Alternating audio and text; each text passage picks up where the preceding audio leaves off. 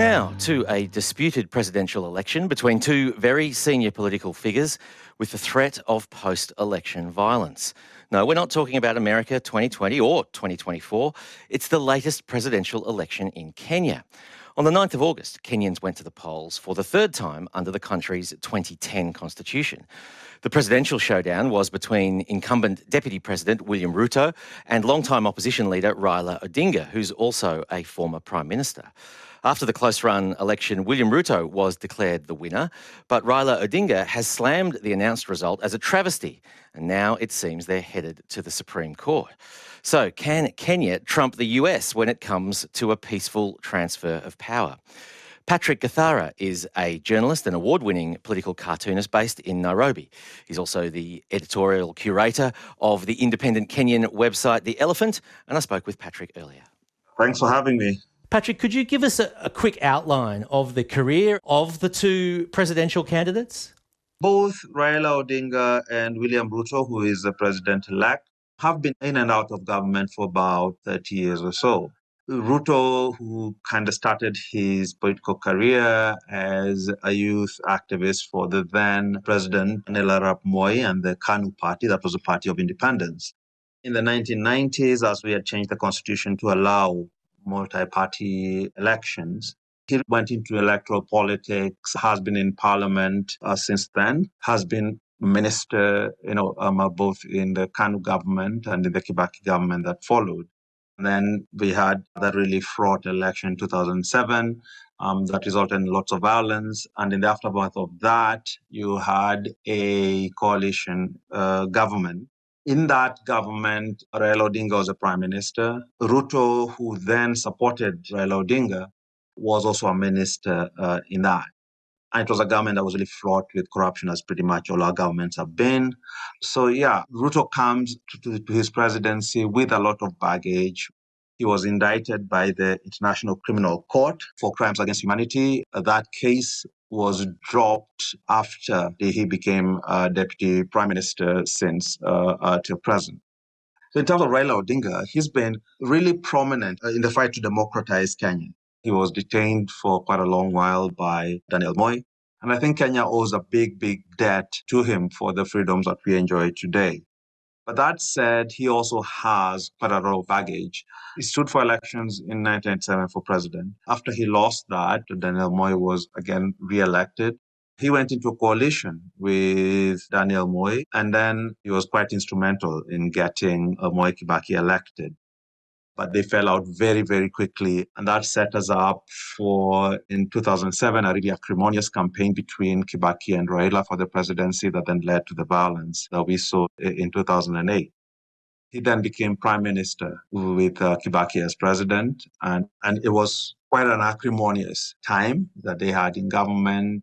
In 2013, he ran for the presidency again, lost challenged the result in court and lost that and became de facto leader of the opposition, although he wasn't actually in parliament.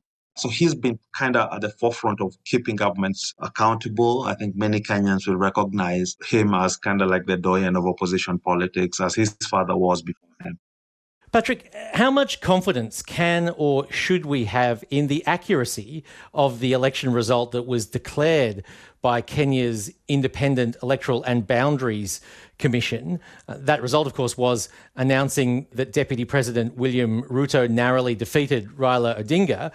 But then, of course, we saw a very public split within the Electoral Commission within minutes after that announcement. Well, yeah, I mean, it's true that the announced result from the IEBC has been questioned by the losing coalition. And we've got to keep in mind it's only the presidential result that they seem to be challenging at the moment, although there might be issues with other races as well. Hmm.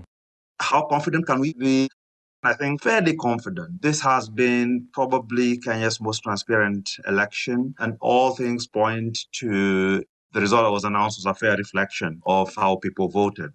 The other thing to keep in mind is that there had been a prediction done by the Election Observers Group, which is a local group. And what they had done was basically an exit poll hmm. about what uh, results would be. And what the IEBC announced seems to be within the range that they had uh, pointed out. Now, that's not to say that there might not be problems that are highlighted in the coming days. the losing coalition, is yet to really publicly present its beef with the IEBC. They've spoken a bit about allegations that there was rigging, but there's no detail to it. And I think we're all waiting to see whether they're going to present evidence to back up their claim. The Electoral Commission is made up of seven commissioners. So four of them disputed the result as well and disowned it. But when they had a press conference, some of the allegations they made did not hold up. So we're not really sure that they are credible when they say that um, there are problems with the result that was announced. Yes, there did seem to be a lot of optimism leading into the election about its transparency and fairness, but you've yourself written that since the election, the situation has degenerated at the last minute into farce and acrimony. Could you give us your assessment of the current situation in terms of the stability of the Kenyan political system? In the immediate aftermath of the uh, result being announced, we had some really troubling scenes where the tallying, the official tallying was happening. We saw some scuffles, some violence, and that was not good. For me, it was quite reminiscent of what had happened in 2007 that really is the spectre that sort of looms over this whole situation, isn't it? Yeah. Following another disputed election in 2007, we had like two or three months of really awful violence where about 1,300 people or so were killed and hundreds of thousands were displaced. And I think that has loomed over every election since. Mm. The need to avoid that sort of uh, scenario when we saw scuffles in the tallying hall that were quite reminiscent of what had happened in, just before the violence broke out in 2007. Now, for me, that this came on the back of our most transparent election, or what most Kenyans would say, you know, that we, have never had an election that's been this open. That it came on the back of that, on the back of reforms that we've been carrying out since we instituted a new constitution in 2010, I think was very worrying. But I've got to say that after the first day, tension has dissipated. And I think many people who may have doubts about the, the, announced outcome are really looking forward to a court case, that this will be challenged at the Supreme Court, which is the, the only court where uh, presidential results can be challenged. And I think that has kind of dissipated the tensions. The, one of the big problems in 2007 was that there was no credible judiciary that could oversee any challenge to to the outcome. Mm. That ended up being prosecuted in the streets. Today, it's quite different.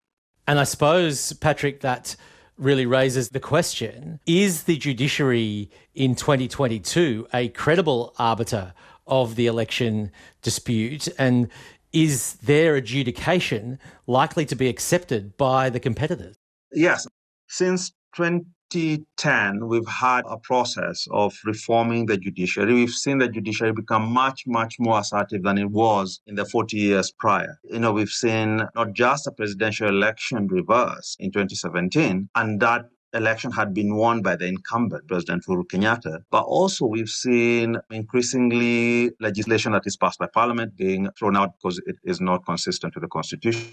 Um, this wouldn't be the first time a presidential election is challenged in court in the last uh, 12 or so years. In fact, every presidential election has been challenged and people have lived with the decision that the Supreme Court made. So I don't think it's going to be different this time round. And because in 2017, the Supreme Court did reverse an election that the incumbent won and order a new one, I think there's quite a lot of faith that if indeed they do identify any shenanigans that went on in this one, they're quite likely to reverse it as well.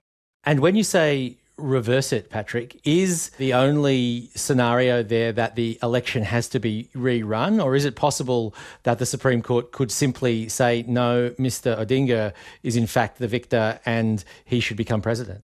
No, I don't think the Supreme Court would announce a different verdict from what the IEBC says. I think they've been quite strong in defending the independence of the IEBC and uh, insisting that it's the IEBC's role to actually call the elections. Now, obviously, they will hold it to account with regard to whether it complies with the Constitution and uh, with our Elections Act, as they did in 2017. But it's not really the Supreme Court's job to decide who won. What they have to decide is whether the election was run in accordance to the laws that we have. And in the case that they find that it wasn't, I think the only option they have is to invalidate the result and to order a rerun of the election. I've got to mention one other thing. When they had their press conference, Raila Odinga and his Azimio team did not openly or specifically commit to go into the Supreme Court. What they said was that they would pursue all legal and constitutional means. And I think the vagueness of that that uh, might cause some a bit of worry because obviously our constitution protects the right to protest the right to have street demonstrations that they want to prosecute or they're considering prosecuting this not just in the courts but also in the streets in which case the potential for that degenerating into violence then becomes quite high my hope, and I think the hope of most Kenyans, is it will go to the Supreme Court and that it will be adjudicated there. And I think that's probably going to be the likely outcome here. In terms of the public statements of Mr. Odinga and Mr. Ruto, are you equally confident that each would accept the result of an adjudicated outcome? Yes, uh, I think the public pressure on them to accept whatever the court decides would be immense. I think following on from 2017, I think it's going to really be almost political suicide for them to refuse to accept what the courts decide unless the courts do something that is sort of egregiously stupid. But I think it's pretty much a foregone conclusion that um, if they do go to court, that they will accept and live by the outcome. Don't forget the last two challenges, actually three challenges, because the election that was rerun in 2017 was also challenged in court again. All those challenges have come from Raila Odinga, and he's always accepted the outcome. So I don't think that there is reason to believe that this would be any different. Well, Patrick, Gathara, thank you so much for explaining the situation for us and giving us what sounds like a, a, cautiously optimistic assessment of the state of play. And we will keep our fingers crossed for no uh, egregious stupidity from the Supreme Court to uh, to ruin all that. And hopefully, there will be a peaceful transition of power from the current president to whoever that may be. Thank you very much for speaking with us on Sunday Extra. Thanks for having me. That was Kenyan journalist and political cartoonist Patrick Gathara. And this week I also spoke with an expert on the Kenyan constitution, Dr. Charles Oyaya. ABCRN helps you understand the world. Find more of our stories on the ABC Listen app.